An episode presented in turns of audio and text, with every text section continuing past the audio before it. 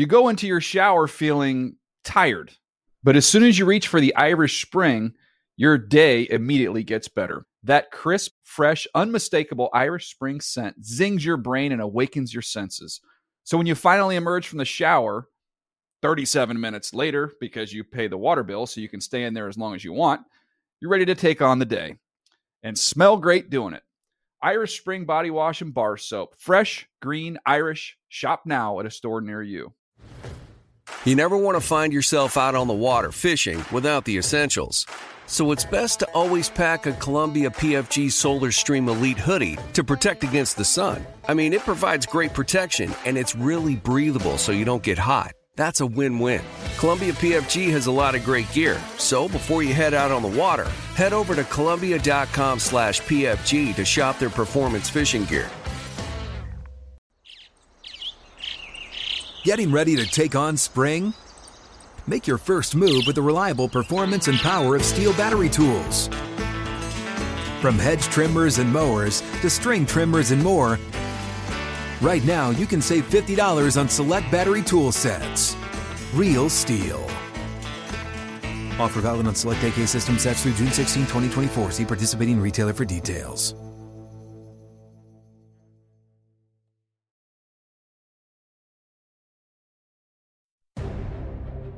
Around the NFL podcast is accepting tailgate invites.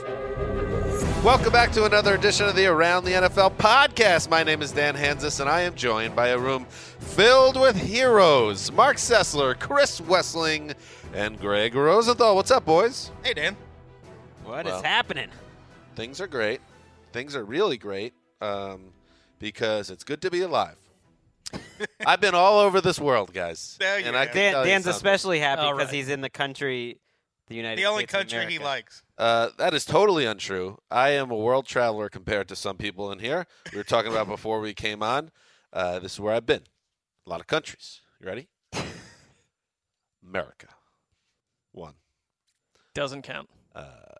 Texas, two. It's its own country. Ask anybody from Texas. Texas declares they have their own state flag. That's that they. We've all been to more than the Texas. They Well, have they're their wrong. own odd curriculum too. That's two. Mexico. Cancun spring break 2K1. What a party. Culture. I like it. Canada. And my paramour Kirby up in Toronto. I in my forgot past. about your made-up relationship with Kirby. the motherland, Ireland, 96. Nice week on the buses. Seeing all the great Emerald Isle. It's a lot of places.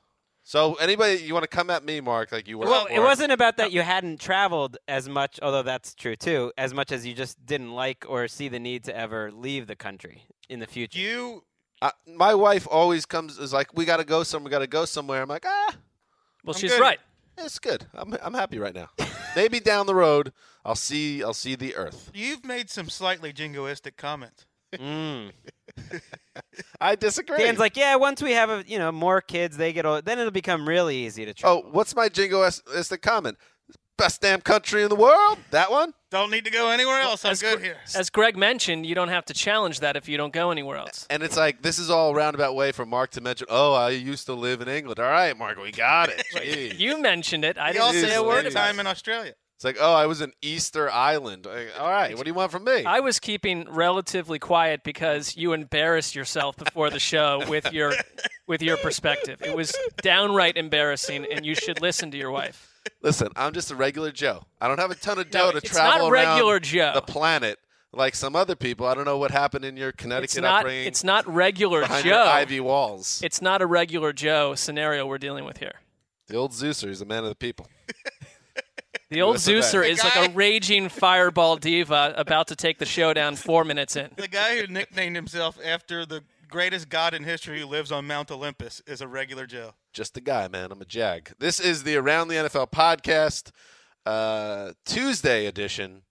Uh, you know, so you know what happens on Tuesdays. We we got a lot of stuff to get to, and I'll go over it real quick before we get into it. We're going to recap that Monday night football game, uh, a wild ending. The Seahawks and Lions. I'm sure there'll be plenty of hot takes. Hot takes aplenty from the Around the NFL team, including Wes wearing a Henley shirt today. Is that what it is? Yeah. I don't think it. Very masculine. I don't think it is a Henley. It's close though. It's got the buttons. Hmm. All right, whatever you say. Uh, we will also everyone. You guys are just questioning me on all all turns. Well, it's time. Uh, also, we have um, some news to get to. We have to fork some teams. Uh, we forked how many teams last week? Four. Not enough. No one, no one knows. Like the cares. entire AFC South. Okay, we forked, I believe, four teams last week at least. We'll double check on that, and that means that they have no chance of making the postseason. And there are going to be, gentlemen, three more teams that join that group. Our stick of fork in them uh, chatter. Also, we are going to do our Thursday night preview um, of the Thursday night football game between Mark. The Houston Texans and the Colts of Indianapolis. Very good. And then uh, we will do, you know, we had our power poll that we unveiled, I believe, the last day of August, um, about a week before the season started. And now, with the season one quarter through, Greg, 16 games for each team, each regular season. D- 16 divided by four is four. So this seems like a good time to check in on our power poll, our second edition of the power poll, and we'll also check what we have right, what we have wrong, what what's cooking. What's changed Yeah. in the Power Poll, and that'll be up on the website as well. Maybe we'll we'll do NFL.com slash Power Poll. Yes. I like that. It's a good Now I have to remember URL. to do that.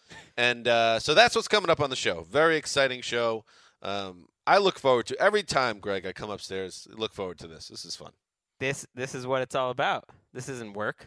Greg barely alive right now. It's trying to get something out of him. There's not much there right now. Well, I'm just saying. Let's get to the news. Let's All right. go. All right. Sorry. All right, boss. Before we get to the news, though, behind the glass, we have, you know, the Irishman, Brendan McGinnis, is gone. Um, Thank Su- you for now that he's gone. You dropped the T from his last. Sully, I finally was made aware that there was no T on his last day. Sully's also gone. They did great work, but now rising, uh, a real f- future star is Sydney Carlson behind the glass. What's up, Sydney? Hey guys, feeling Sydney. Great to Welcome. be here. Great to be part of the team. Yeah, so Sydney will be helping us out on Tuesdays and Thursdays, and we'll we'll be getting to know each other. Right now, it's it's almost like that first day of school thing where, you know, you're just feeling each other out. In a couple of weeks, it'll, it'll be like just a bunch of buddies, right? Well said. Whatever, Greg. Why you on my case today? Dad. Dad? Concerned about Sully, by the way. Why? Saw some image, I think it was on Facebook, some sort of social media platform where he was he's back in Tennessee. Uh oh. He was at a Vols game. His his plan for like the next two plus months is just to stay at his parents' house and go to Tennessee Volunteers Hmm. games.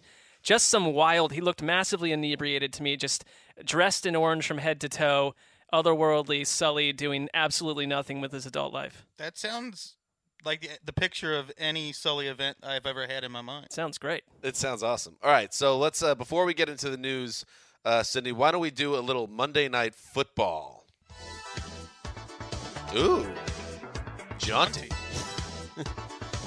Kam Chancellor, Seattle Seahawks Seahawks, Seahawks safety, punched the ball out of Calvin Ja- Johnson's hands at the goal line, preventing a game-winning touchdown in the Seahawks' 13-10 win over the Lions on Monday night. And of course, uh, that was not the biggest story. Unfortunately, after the game, it was the call that was missed by officials. The ball being uh, punched out of bounds by Se- Seahawks linebacker KJ Wright. Should have been a penalty for batting the ball out of the back of the end zone. First and goal from the one for the Lions. Instead, the call is not made. Game over. The Detroit Lions 0 4. Uh, rest easy in that good night. The Seahawks are very lucky and fortunate.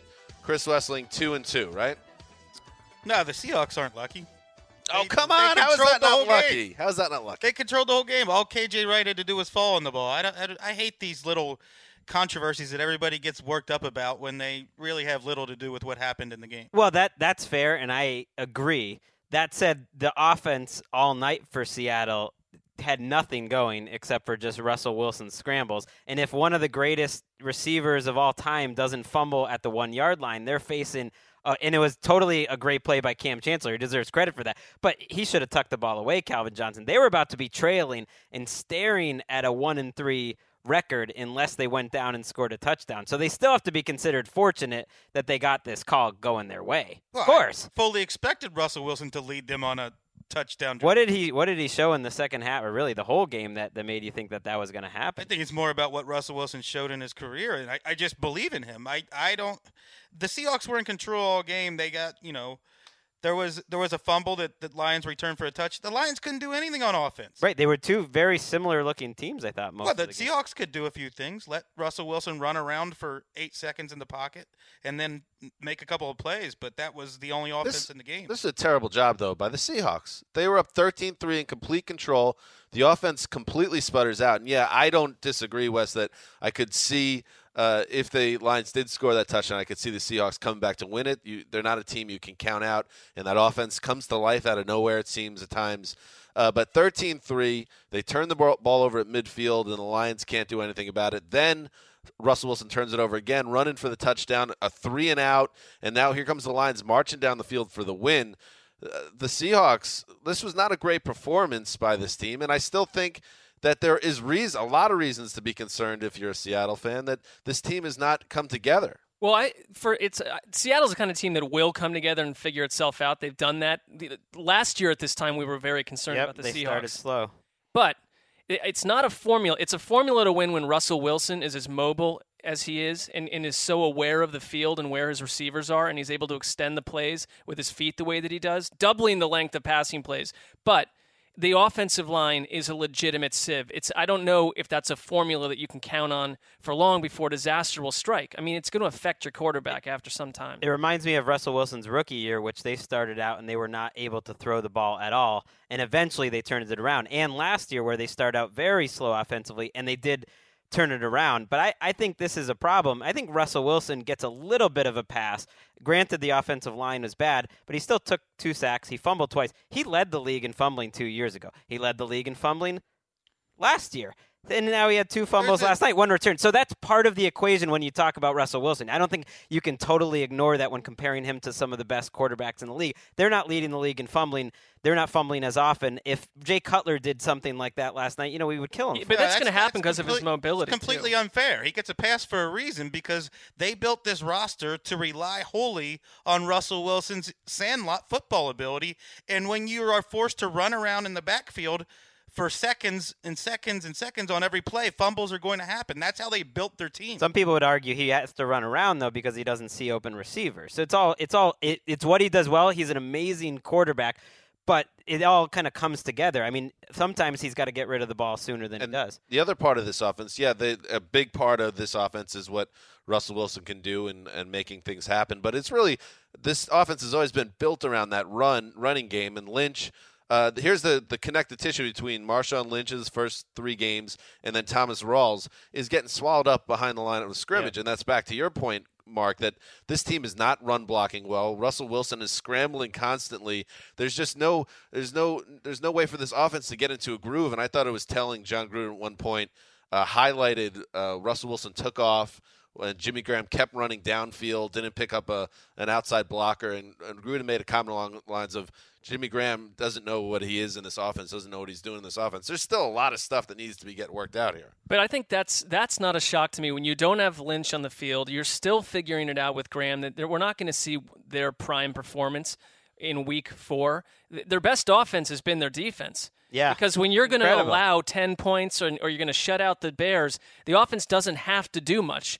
Now, last year in games, they did and they responded. I don't still see them being able to score 20 plus points a game if they get into that situation. I think they'll figure things out, but they need to figure out what to do with Jimmy Graham because you know he got hammered in the pregame shows for his poor blocking this year, and they usually count on the tight end to block, and they, just need to figure out how to best use him because it's not happening right now. He has not been much of a factor, and they really seem to miss Max Unger. I mean, they had a Pro Bowl center, and that's where a lot of the pressure was coming last night. And I do agree with you, Wes, to talk a little bit about the call that it was a it was a little bit of a technicality. I totally understand why people were up in arms about it. It was such a bad call that Dean Blandino got on the air immediately after to say it was a bad call. For for him to do that, it's saying we couldn't have screwed this one up more. Now maybe it's a stupid rule, but he was basically signaling you know, it was a, it's a terrible call. If there's any gray area there, he's not going to get on the air and say, you know, our bad right away. Isn't the whole process what's broken about it? And Dan mentioned this on the Dave Dameshek football program earlier today too. Just that when everyone let's not sit around pretend we knew the rule. Maybe maybe one out of a thousand people are sitting around knowing that rule. But the point is, when the ref doesn't catch it, but your command nerve center in New York, or most fans after it's discussed after a while realize that a grave mistake was made, then you have to be able to reverse it. You can't have these calls that aren't reversible. It's tricky. I mean, Why Bill- is it tricky Bill though? Because it's an Belichick would like everything- black eye. Bill Belichick would like everything to be reviewable. You know, the NFL would say we don't want to review judgment calls. I understand why this is a judgment call on some level. Maybe you make it that everything inside two minutes is reviewable. I would take the 180 degree opposite view of Bill Belichick and make nothing reviewable. Disrupts the flow of the game, Mm. makes a mockery out of the catch rule, and just manufactures controversy that we don't need. Here's the problem with that though, because we've already been down that not road. going down that road. They had Not to there use is more replay. controversy with the replay than there was They- without it. The, just wait. They got they had to replay in the early '90s. They got rid of it, and then calls are getting missed over and over again. It cost the Seahawks a playoff spot in '98, which is the impetus for it coming back in '99. You just had the same, different problems, but same issues. It would just be different That's issues. jobs Right. and money. Right, and without replay, it doesn't dis- disrupt the flow of the game. You're still getting controversy. You still pay. You're a league who pays people to explain roles to the audience because the audience doesn't understand them. Every network employs a rules It is tough. a rules statement Right. guy And we- because nobody knows the rules. And even then, you know, the ESPN broadcast, Mike Tirico, who's the very best at knowing the rules, they had no, they didn't mention anything I couldn't. about That it was the during first time I've ever seen Tirico miss something. But this is one where uh, someone can act smart, but this is one where no one knew what the rule was. Pete Prisco did. That was about it. The second it happened, he said that should be Lion, Lions ball. It's a stupid rule anyway. And by the way, you know what else is a stupid rule? That the ball goes. Maybe this is getting too far. but the ball's Far. oblong. It's like, how about a real ball? Right. Right. Well, that was Football. that's why the technicality is, is, Rog. is also stupid because the ball was probably going out of bounds. And KJ Wright, if he knew the rule, would have just caught the ball and the, and the game's over. It- It probably didn't really affect the game. I think it's stupid that the defense gets the ball back in that scenario. I never understood that. Why? Why does the? And I think that could change. I think there's some sentiment that the offense keeps the ball. Whoever possessed the ball last gets to keep it. Yeah. I well. I think it's The- weird that I yeah, agree It's with weird. you It, the there. rule's goes different to in the, end zone. than yard it- line for the yeah. That's always been a weird rule. Going back to Ben Watson against the Broncos. Right. Exactly. And I, I think there has been talk that that could change at some point. By the way, the between the fail Mary and, and now this, uh, the Seahawks catching some breaks in prime time, we're all even for that Super Bowl against the Steelers. What this game? We're all even. No I don't more. know about nobody, that. Nobody can complain anymore. We're- That was a Super Bowl, Dan. Please. my primary complaint about that controversial call is that it, it overshadowed this game, which was basically emblematic of what's going on for the first four games of the season. That offensive lines are a huge problem for every disappointing team in the league this year, Mm. and this game was base, perfect example of that. keep that point in mind when we get to the power pool. I mean, the line. You want to talk a little bit about? I mean, the Lions. That has been the case every single. It's amazing to watch a team with Abdullah Tate, Calvin Johnson, in theory Matthew Stafford. Although I don't know how big a plus is That's a looking big theory. so so unexplosive. We have to start considering that Calvin Johnson isn't what we, what we thought he was. He's no longer that guy. Y- y- You're matched up with Cary Williams one on one, and you're just not making plays. Whether you want to blame it on Joe Lombardi, Joe Lombardi or Matthew Stafford, when the ball comes to your direction, sometimes you just have to catch it and make a play. All right, so that is that. Now, Sydney, if you would, uh, if you don't mind, let's do some news. That might be the craziest question that I've gotten in the history of football. I didn't think it was that crazy. That was Sydney is shining out of the gate. So far, Chuck so. Pagano TV's on his last week when the reporter asked him if Andrew Luck was in the state of Indiana. That's a fair response. All right, let's start with the Miami Dolphins. Joe Philbin uh, out as head coach, as uh, everyone learned early on uh, Monday. He was fired after three plus seasons. The Dolphins out, out to an, a one and three start. Um, replacing him on an interim basis is Dan Campbell, uh, the tight ends coach, who has the power to decide, I guess. I know Kevin Coyle, the defensive coordinator, has been a major issue around the team, uh, at least internally, as a problem as well. But there's been no decision made yet on whether Coyle will remain with the team. I assume they got to, you know, they're on a bye week, but the more time that passes, he's probably going to stay the coach, right? I think that could come out before people hear this podcast, sometime Tuesday, maybe Wednesday. Make a move if E- you are. either way, I think they'll announce that he's staying or not. It does sound like uh, he could be gone. Right. So Philbin out. Uh, and uh, Mark, I'll start with you on this one. Uh, you don't have to be some type of football genius to see that this was probably not a marriage built to, to last. But was this the right time to get out now, or should they have uh, ridden it out a little further? Well, the right time to get out of it would have been after last season. I mean, th- this is what happens when teams they can't get the maybe the coach they really want or that coach isn't available that offseason and you re-sign a guy like Joe Philbin where the issues are no different now than they were last year or the year before to some degree with Philbin and you keep him around and then you're in week f- it's the same with Dennis Allen. You're in week 4 and you blow the whole machine up and how often do teams with interim coaches do anything? Right. If the Dolphins don't block a punt against the Vikings in week 16 last year to win 37-35 in a meaningless game, they got a safety on that punt. I don't know if Joe Philbin comes back. Now, Philbin said Stephen Ross, the owner, said him told him earlier in the season, "Oh, you'll be back next year." But he never went public with it, and he emotionally after that win, Hmm. much like Woody Johnson down in Right. Miami, you know, emotionally bringing back Rex Ryan for another failed season. He announced Joe Philbin's the guy, and he went into told tell him, "Hey, I'm definitely keeping you." And and that's like it's such an emotional, short-term, weird decision on a meaningless game, and then you waste this whole season. But here's the big difference since you brought it up between what happened with Woody and Rex was after that season, and then they had an incompetent GM that didn't give Rex anything, so Rex was a dead man walking, even though they brought him back. The Dolphins, they spent money. They brought in the best defensive tackle in football. They added, they redid their wide receiver group, and and gave Ryan Tannehill a big fat new contract. So this Joe Philbin was set up well for success, at least from a roster standpoint. But he was never the guy, and Not- everybody could see Not that. Not really. Coaches come and go in Miami. GMs come and go. Players come and go. What stays is a roster building philosophy of buy expensive free agents and have a shallow roster like the old Cowboys used to, where if your stars get hurt, Cameron Wake has a hamstring injury. And Ndamukong Suh hasn't done anything. Brent Grimes has been playing injured. If your stars get hurt, nobody makes plays. But it's all, and, I mean, and you is- compared it to the Jets. I was going to say there's a lot of similarities because the Jets they fire coach but they keep the GM, but then they fire the GM and then they keep the coach, Hmm. and then they're doing one thing at a time. Uh, they they hired Joe Philbin.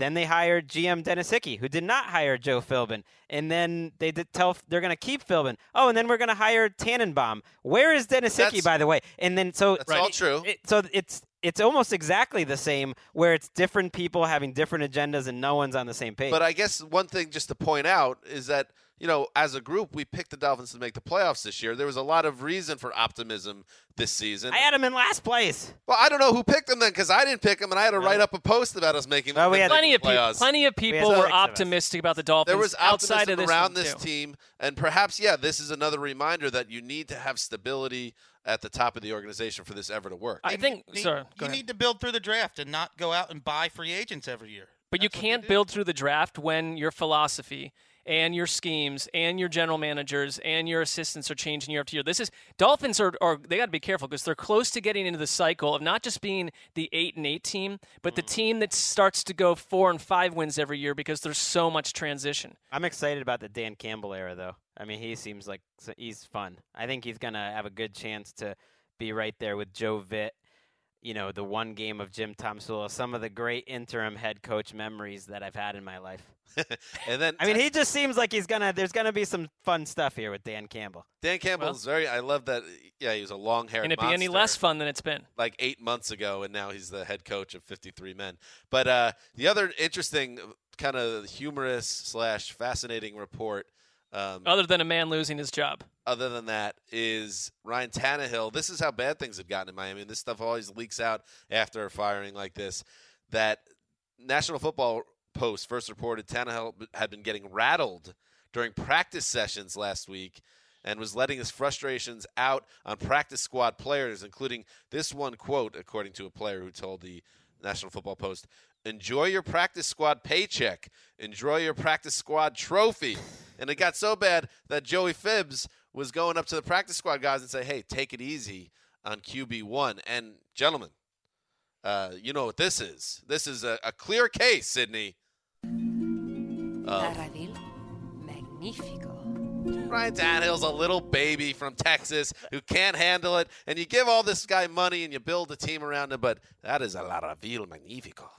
Defend your boy, Greg. What do you mean? Your boy, Tannehill? Tannehill. I'm not defending him in this case. Uh, it's worth noting Jeff Dar- Is he still your boy, or have you bailed on him like I bailed on Josh McCown? That is a great question. It- I, that- I no longer think he has that high a ceiling. I think he is what he is, which is a mid-level guy who's going to ha- make a long career as a starter. But I'm not excited about him ever turning the corner as a top ten guy. Not after hearing this. well, that on. that's part of it. It's grim. To be fair, Jeff Darlington re- strongly reported that he never said the paycheck line. I would Everything also- else was true. He said, but he said he never. St- it's worth- Everybody's worried about his fragile little psyche, though. that part. Uh, that on, part, no. no one's disputing though. I want to know. I want to know the tone of this, and you know, uh, stuff that happened in NFL practices.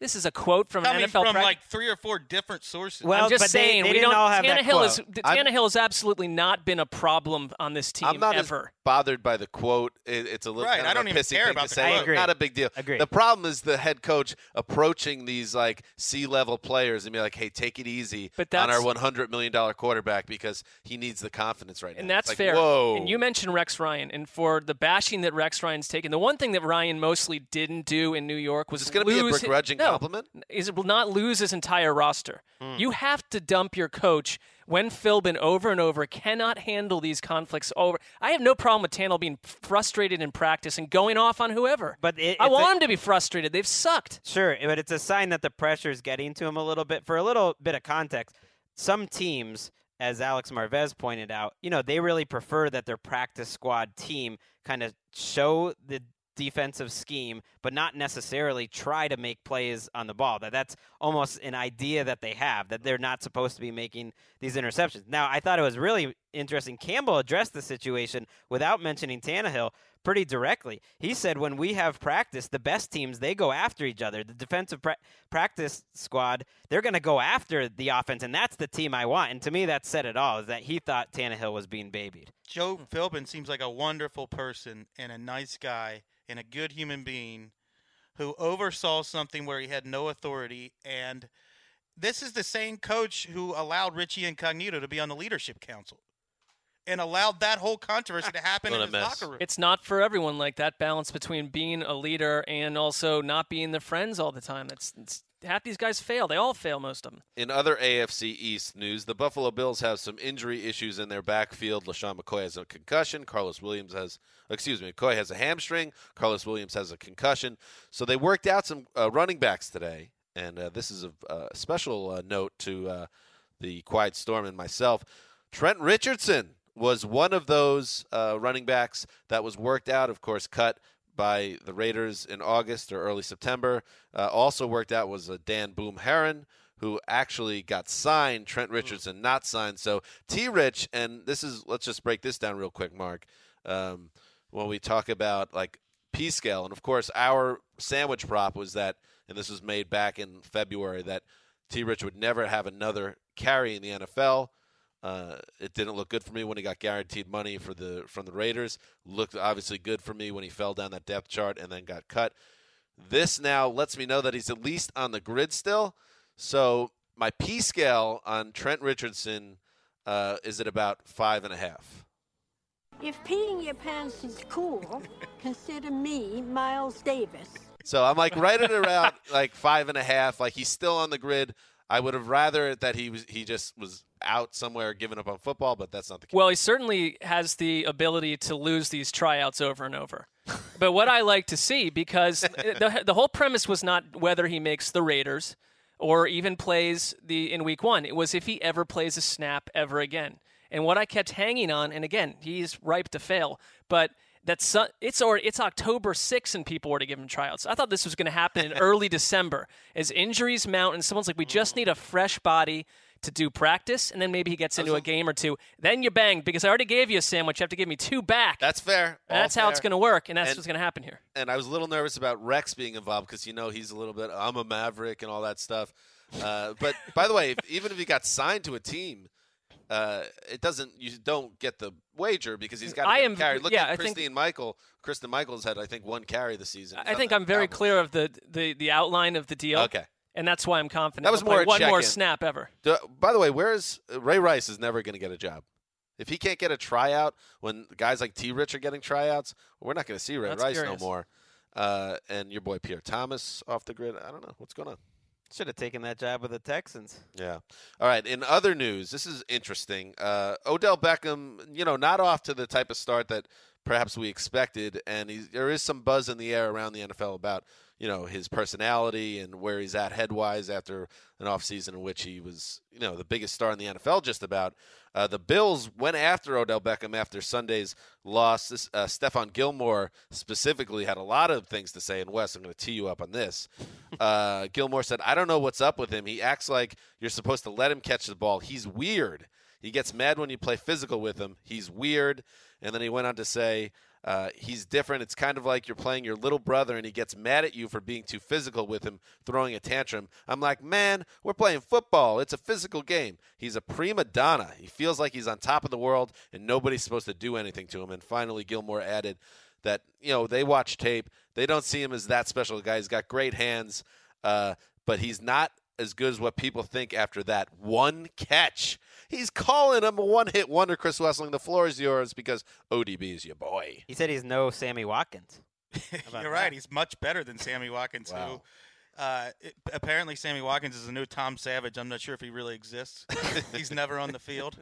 Uh, look, there are a couple of ways to look at this. I threw Odell Beckham out of the penthouse of my stable of the boys over, over the offseason when he was complaining about his teammates making fun of him. Lovers quarrel. This is another sign that he's a prima donna. I totally get that. Stephon Gilmore's right. He is weird. Odell Beckham's a weird dude, and, and he's not getting back in the stable. He's out of the, Woo, he's wait, out. he's not only out of the penthouse, he's out of the stable of boys? He's out of the stable of boys. He's Wow. gone. He's done. I don't do prima donnas. I'm gonna need to, I don't know, have a cigarette. That take- said- take, take the rest of the day off. That right said, now. Stephon Gilmore not, might not be very bright. Is definitely not watching game tape, and Stop. Wait, he's got to be and watching loses game tape. all credibility when he says that uh, that Odell Beckham's a one hit wonder. Well, he, catch wonder. he's clearly biased and emotional because Odell Beckham threw punches at multiple Bills. It this was, is on uh, this is on film. One of them, the one. Oh, to- I know. It was a hor. It was. That's a what got. Thro- that's what got him thrown out. What- You can't deal with the physicality, so you come up punching. Well, I mean, I don't think that he's a one-hit wonder by any stretch, though. Well, here's one thing. Let me He's, just of That's course, he's that's not. that's Here's- that's ridiculous. here's what here's something to take uh take out of this. He is on a pace, I believe, for a 1,000 yard season. He's on pace yes, he is. to have a nice season, but he has certainly been a little disappointing this year, and it makes you wonder. Um, a, if teams maybe figured out how to play him on defense a little bit. B, if the offseason and all, all the uh, outside football stuff that he got involved with somehow did change his mentality or mindset. And see if there's a little secret weapon here with Odell Beckham is that you can get under his skin and it will take him out of his game. All those things seem fair because he's a good receiver right now, but he's not transcendent, which he was last year. I would be. Go ahead. The Rams tried to get under his skin last year with dirty shots all game, and he got him for 190 yards. This is about Eli Manning has faced the least pressure of any quarterback in the league this year, and it's behind a bad offensive line. It's because teams are playing six and seven defensive backs in an effort to stop Odell Beckham Jr. Well, and it's because they let go of the ball. The the Bills threw the ball in an average. This is from Mike Rodak in in one Rodo. one point seven seconds in that in that Bills game. That's the shortest amount of time any quarterbacks you know throwing the ball all season because all they're doing is dropping back three or five steps and throwing the ball six yards. That's not going to get big yards for Odell Beckham. I think he's looked fantastic during cer- during certain moments this this season. But he punched the guy in the helmet with his fist. He should have been ejected from the game. He's going to get a lot of fines. All right, so he's a little bit immature. I mean, that's fine. He's also 23, coming off one of an off season where you came into the league last year with a chip on your shoulder because this time last year, everyone was ripping this guy for not shaking off a hamstring injury and getting on the field. Then he proves everyone wrong, and then suddenly NFL Network wants to do specials on you when you're 22. Everyone asks acts like you're a king. Every time he throws a softball, it gets makes that you know the front page of the newspaper. It's ridiculous. I mean, that's going to toy with your head. I can't believe you're defending a, a high level millennial. I did not see this coming. because I because when it's when it's coming from his own teammates and they're calling him weird and all that stuff, that is going to get on my radar more than the opponents who are dealing with him. He shouldn't be throwing punches, but it's like his career. I'm done with these players that after one or two years we're saying what they are and we're done with them. To and to Beckham's, annoying. to Beckham's credit, he has not been incredible this year, but this just tells you how great he was last year.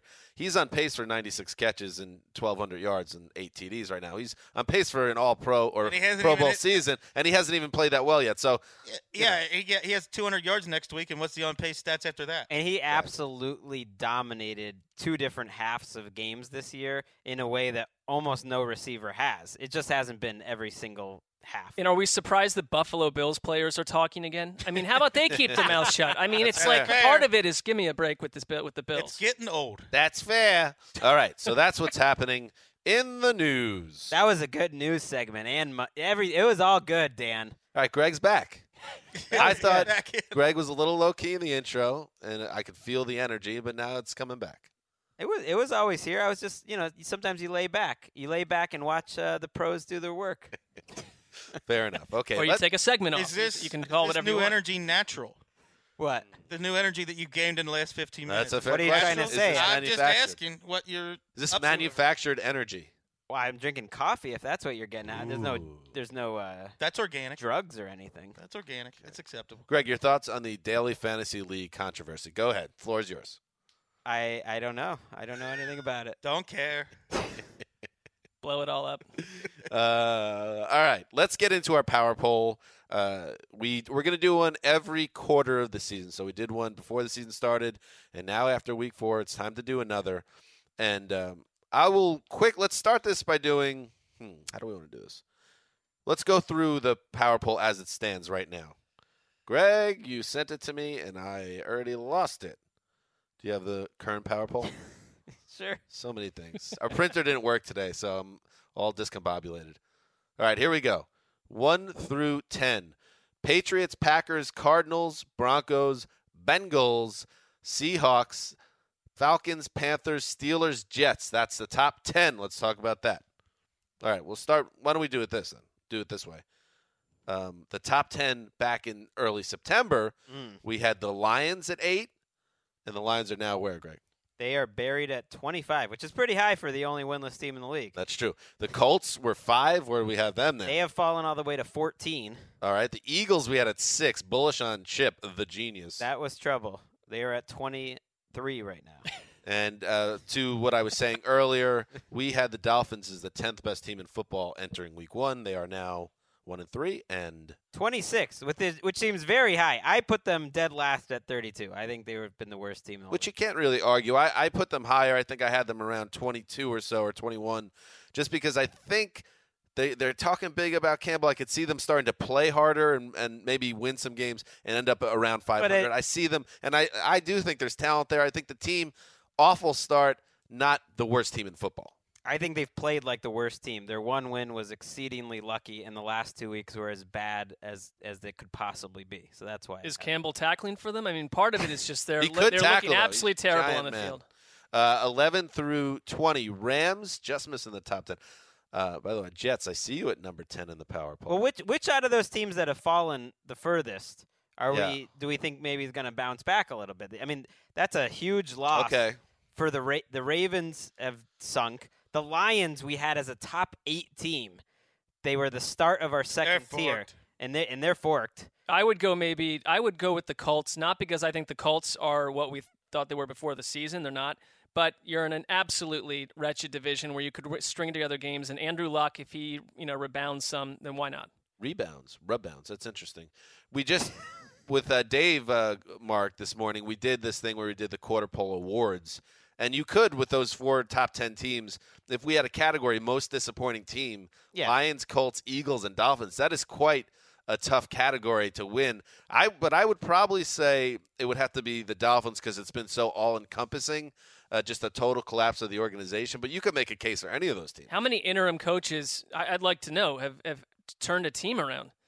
Like most of them go about two and ten. 1961 was the last time an interim coach made the playoffs. Oh my gosh! Usually, it's like just a caretaker for an ultra top five pick disaster show. And how, and I like I like uh, the the not talking about the teams that fell, but the Falcons climbing all the way up. We had no respect for the Panthers. We had them as the third place team in the NFC South at 23, and now they're in the top eight. And when I filled this out, tell me if you guys would disagree. I, I realized, man, the middle of the NFL seems soft. There, there was about nine good yeah. teams. I would stop it at the Steelers. The fact that the Jets the, and the Rams are 10 and 11 kind of shows you like how much this league is up for grabs right now. I put the Jets comfortably ahead of the Panthers. Well, that's and that's why like. Uh, you know, when I said I thought the Jets were a top ten team in September, it wasn't because I think the Jets are great, uh, but Mark laughs because he thinks I'm making a point that I called it. Well, but what you I'm are. really saying is that when I said when I did think that they could be a top ten team, it wasn't because I think the Jets are a contender. They're just it's a very top heavy league right now. Well, but I think then compared to some other seasons, the top 10 has some shaky offerings who might not even be Right. close Here- three or four weeks. What. Falcons and Panthers? I'm just saying, compared to what we what we look at in general, when we look at a top half of the league, there is average all over the NFL. Let's right look at our 11 through 20. Rams, Vikings, Bills, who really, you know, I, they could easily have easily been seven if we were doing this a week earlier, uh, but that Yeah, was a bad loss. Uh, the Colts at 14, the Giants at 15, the 16. The Dalton uh, Dalton line is the Chargers, which makes sense. Cowboys Yeah, at 17, totally. Redskins 18, Ravens at 19, and then we had the Raiders at 20.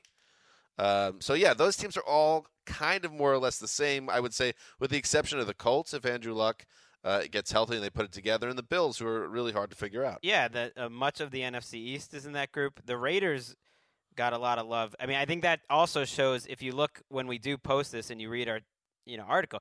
Once you get past the the NFC East, Redskins, Ravens, if you got the Raiders at 20, that means there's a whole end of the league that's kind of up for grabs too. I mean, that, that any of those teams could start emerging and surprise us, and maybe a fork team comes and forks us. Yeah, who I was going to say, who is the team most likely out of that pack to make the playoffs? Let's throw out the Colts because they're kind of an outlier. Well, you know who I'm going to say the the St. Louis Rams, who I had before the season. I, I still it's going to be tricky in that division to get three teams into the playoffs, and I under and I love the Cardinals. We have the Cardinals number three, which is great. It's cool to see the Bengals. Like we, we really believe in them, but I think the Rams have the most talent of all of those teams. What about a team? Uh, how deep down we're going? The what about 20. the Redskins at 18? Because that division to me is an absolute unpredictable race at the moment, and the Redskins have shown they can play well. But they're like home. the there's so many teams in the league right now that are so um, schizophrenic from week to week, so it's hard to really including make the sense of entire NFC East, though. Like a team Right. could go eight and eight or nine and seven Which and win that division. Same with the. Cowboys. They're Right. getting Dez back potentially in week seven. Romo won't be too far behind. They're and, getting Greg know, Hardy back. They're getting Rolando McClain back this week. They've had Sean Lee been injured. They have had by far the worst injury luck. They've been somewhat impressive that they've even been competitive with Brandon. Well, I like Weeden, but you've got to win a game. That's so the you've got to actually have to pull out some wins here. They should have won one of these two games, and now they Now put they get the themselves in a tough spot. Yeah. All right. Now here's 21 from thir- uh, out of 32. 232. Greg, there are 32 teams.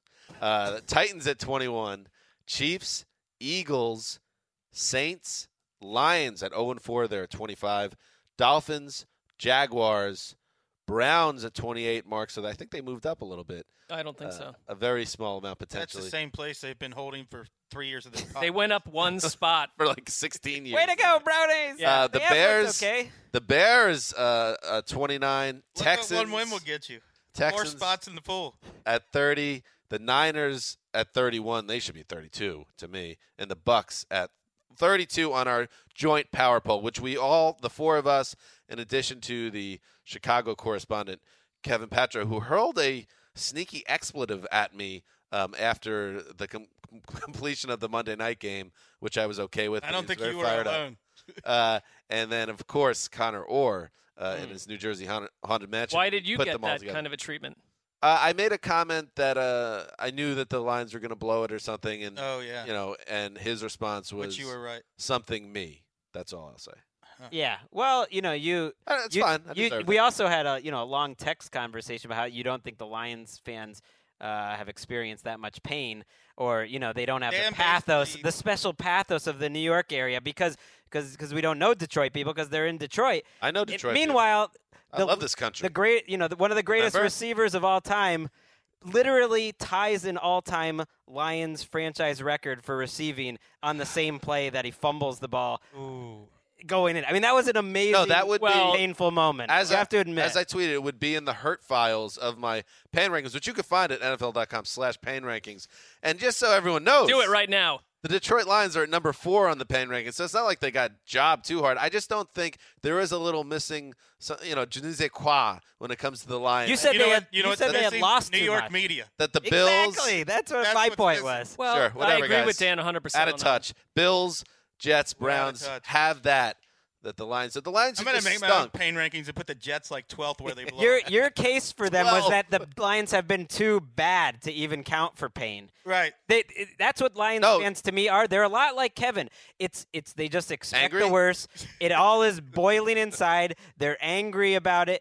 It's all just pain, no hope. I'm going to trust Greg that when you completely dismiss Dan's 30 plus years following the Jets and, I'm not. I'm and, and- and wallowing with fellow Jets fans, that you know at least more than one Lions fan that has absolutely impressed you with the level of passion, Yeah. anger, and lostness. Greg, I'm all- assuming it's based on research and many Lions fans, not just playing devil's advocate, to the No, fact that the Jets at every draft growing up were the most Well, but downtrodden. Greg playing fans. devil's advocate. The draft's in Greg, New York. Tell, the draft is in New York. I'm about- just saying, Jets fans uh, have to be viewed as Hey, one of the here- most bizarre, downtrodden fan Absolutely, and out it's all very close.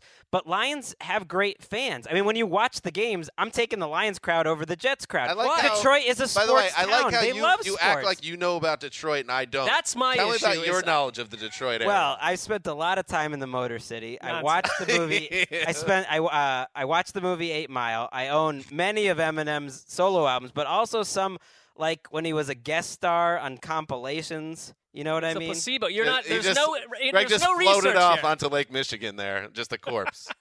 Listen, Ridiculous. you can make the case. Obviously, the Lions are a top three That's team, all. but just to This go is a compliment Jets, to your thing that it's inspiring feel so like much one. debate. That's what you're Months looking later. for is debate. a debate is great. Embrace the debate. Uh, anything else with the? Uh, the Yeah, old how power are the poll. Texans not 32nd? That's fair. That's fair. You Uh, can make a case. The Bucks are pretty Oh, it's bad. all a too. mess down there. I would think the one team though, the Titans.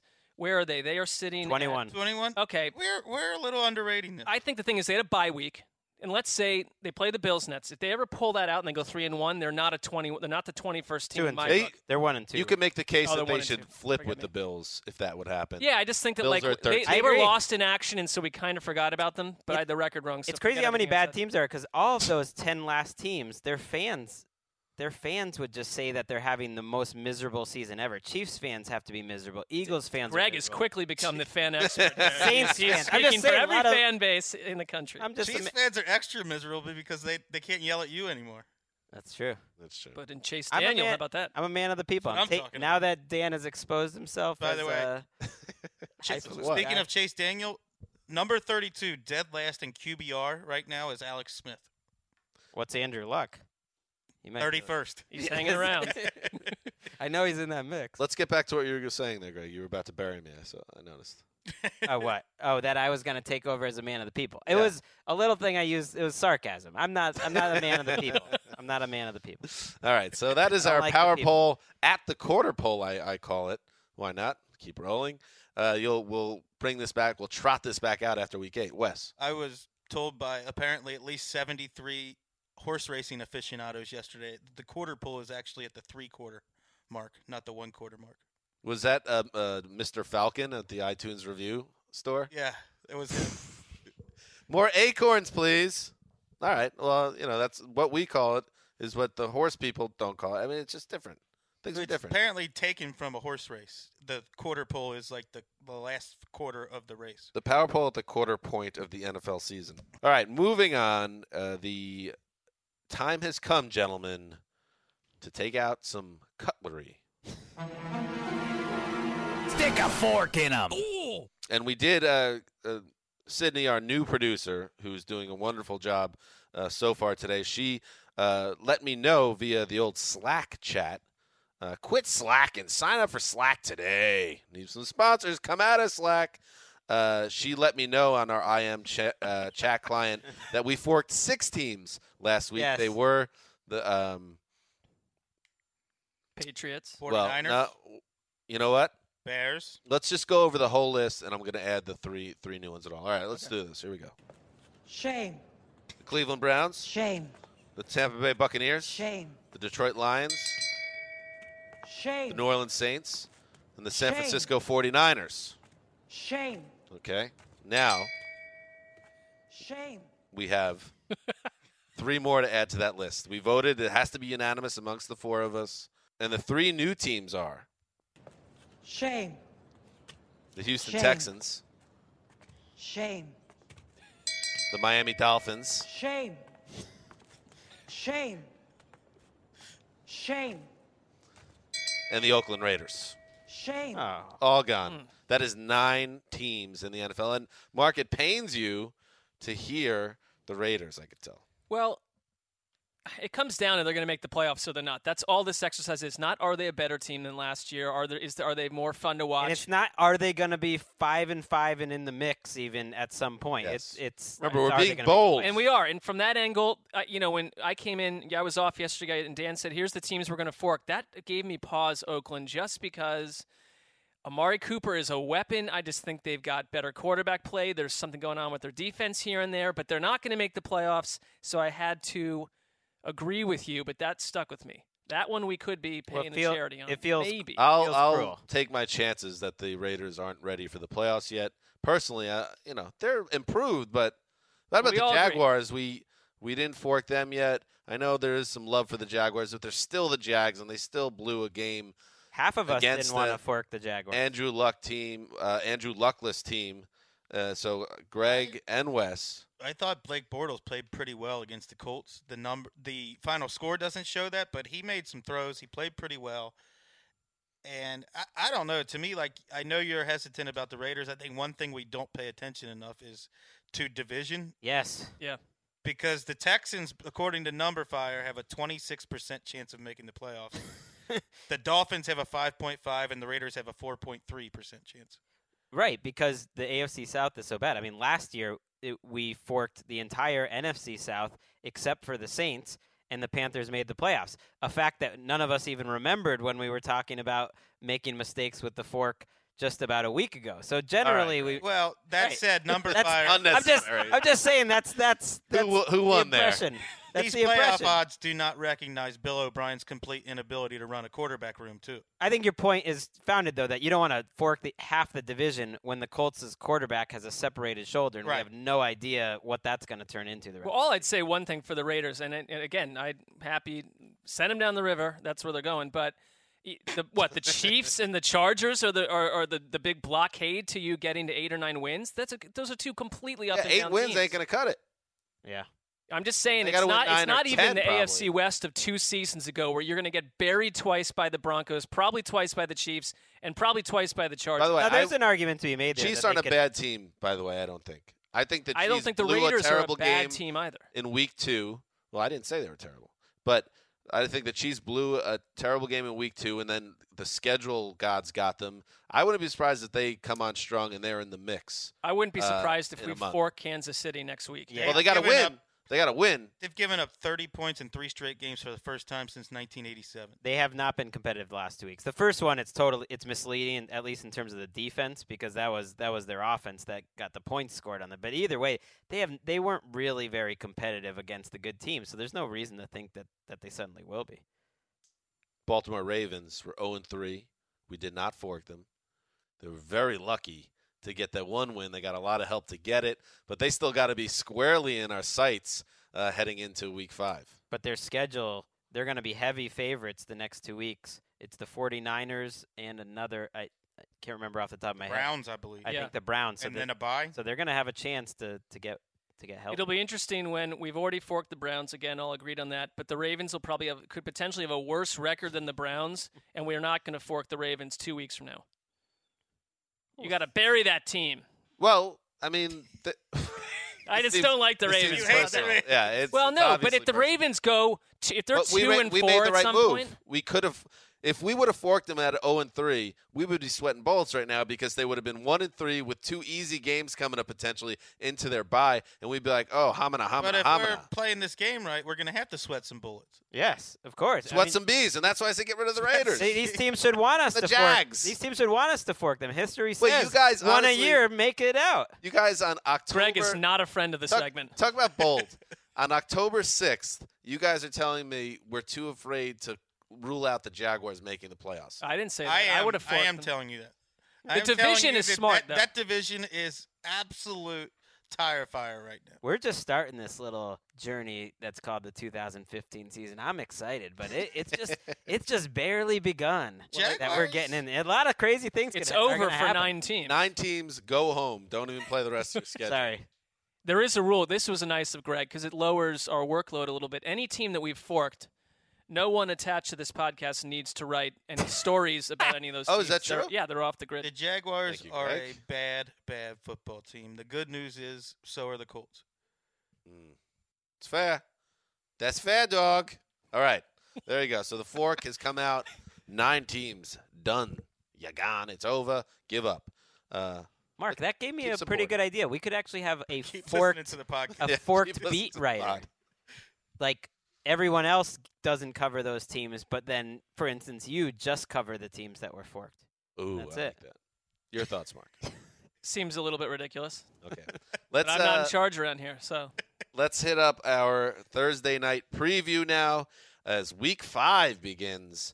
Uh, it keeps on rolling, and the Indianapolis Colts, who uh, squeak by really uh, by the grace of God and bad field goal kicking, they get a win with Matt Hasselbeck uh, to move to two and two and take uh, first place in the uh, wretched AFC South. And now they head to Houston. Speaking of wretched, to face the Texans and Wes. I'll tee you up on this one. They're one and three, and Bill O'Brien made an interesting decision um, on Monday. What was that? He watched Ryan Mallett play football and decided he wanted to watch him again. That's it. I thought the Ryan Mallett experience was over. I thought we weren't getting anything else. But what happened here is Bill O'Brien banged himself. Let's face it. He went away from Brian Hoyer too quickly and thought just hope Ryan Mallett wouldn't be a tire fire. He is, and now he's in this position where he doesn't know when he can go back. He's he's really Wes, as you put it on Twitter, put himself in a corner. The only explanation I've heard that makes sense, and this came from one of my Twitter followers, I forget his name. I apologize for that. One of your fans, you mean? Part of my fan base. Yes. uh, is that if Bill O'Brien's going to turn back to Brian Hoyer, he owes him at least a week of preparation, not a short week against the Colts. Okay. So that would allow him to turn back to Hoyer after 10 days and more time to prepare, prepare for the next game. That makes a lot of Because sense. actually. Watching Ryan Mallett play, I just, it's literally incredible that anybody would start him again. And I guess if the Colts, who are better on defense, the defense has not been the biggest problem in Indianapolis. If they go and drop a bomb on Ryan Mallett on national television, mm. no one's going to give O'Brien as hard of a time for switching Right. back. You're and gonna if the Colts drop a bomb on Brian Hoyer, what do you do? Turn back Right, to Mallett again? right. That that make that all makes sense, but he has to be thinking what a big game this is. They, they you know, they're playing Andrew Luck, who will be starting this game. It's or it's fully expected that he's going to be back for this game, and I think that helps inform why he didn't play last week. Maybe they thought he, he couldn't handle two and five days, and, and so they kept him out. I mean, it's a huge, huge game for the, the Texans. If they can win on the road, they're right back in it. And We're sweating bullets. yeah, wh- but when you watch them, you're right. There, there's something like one for when it's third and long, it, it's over. It, it's they might as well punt on third and long. They should be the first team to do that in a while. 'Cause I think they're one for 17 or something like that on third ro- third and long because it's all Mallett worm burners. It's all him just throwing at the Yes, it feet of people. It is, and there's no surprise that the Houston's are dead last in the NFL in, in yards after catch, because there's no after catch element in their offense. the uh, Evan Silva, the Roto World grinder, who we'd have to get on the show at some point, had- Definitely. had, this tweet on Mallett. Ryan Mallett lacks anticipation, athleticism, touch, an ability to locate passes, and an understanding of his own limitations. But Sums it up. but he's good at making Dan Hanzus laugh. Oh, I love Ryan Mallett. I'm happy that he started because the Texans aren't going anywhere. And uh, Cleveland Springsteen. So- I like that he's, he look kind of looks like the lead singer of Live, but he can't play either. That's a good point. The Texans aren't going anywhere. Let me ask you guys this: John Fox is punting his season. They're trying to get the best draft pick pos- possible. Is, does Bill O'Brien have enough job security to pull that off? Hmm. Because it, it when you start Ryan Mallett in back-to-back games like this, it certainly seems like you're punting your season. I, I don't I have a hard time thinking any coach wants to ever lose, even John Fox. It just it's just not in anyone's DNA that you want to show up because it's such a miserable experience to lose. I think they all I I don't believe John Fox is punting the season. I think he's doing everything he just possible. punted one game.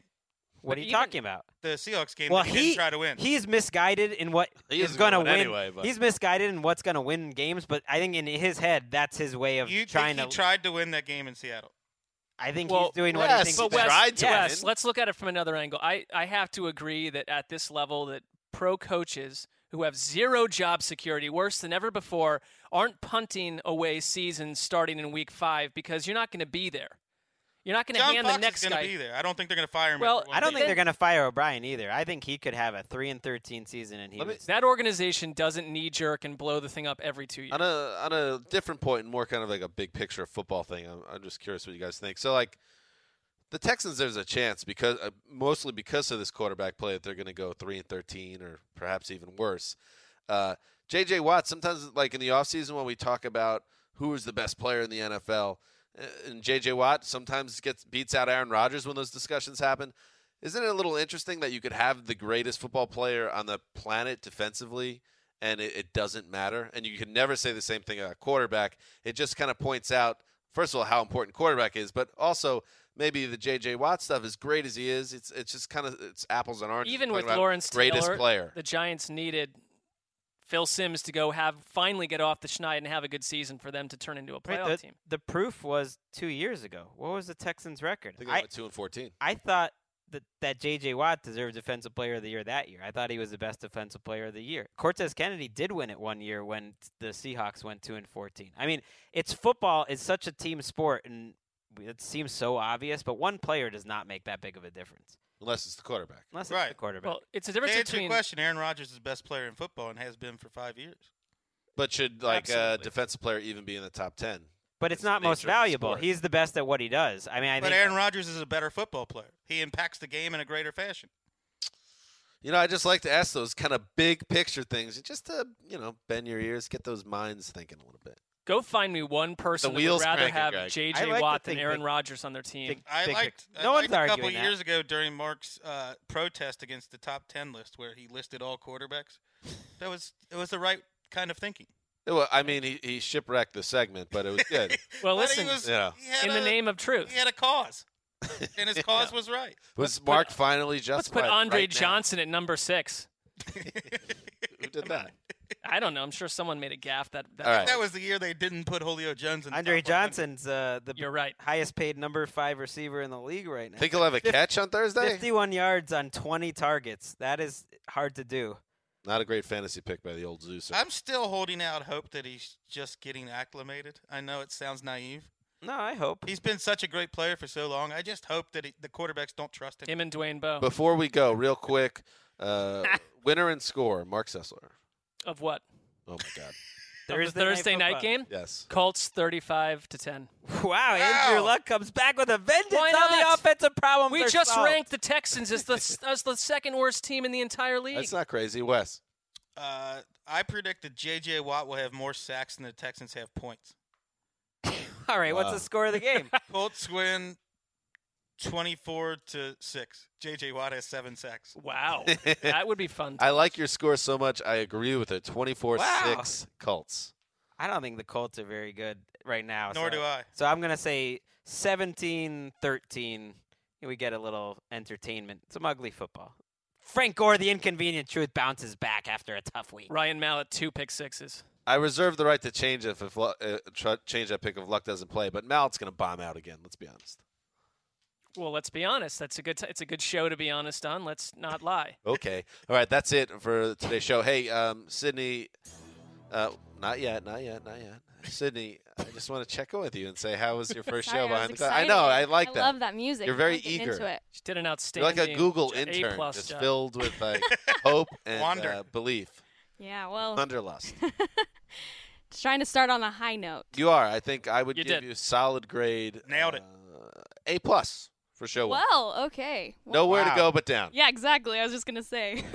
So welcome only aboard, Sydney. from here. A lot of fun times ahead. That's it for the Around the NFL podcast Tuesday edition. We'll be back late Thursday, early Friday, so check it out. This is Dan Hanzus signing off for the Quiet Storm, the mailman, the boss, and Sydney behind the glass. Until Thursday night.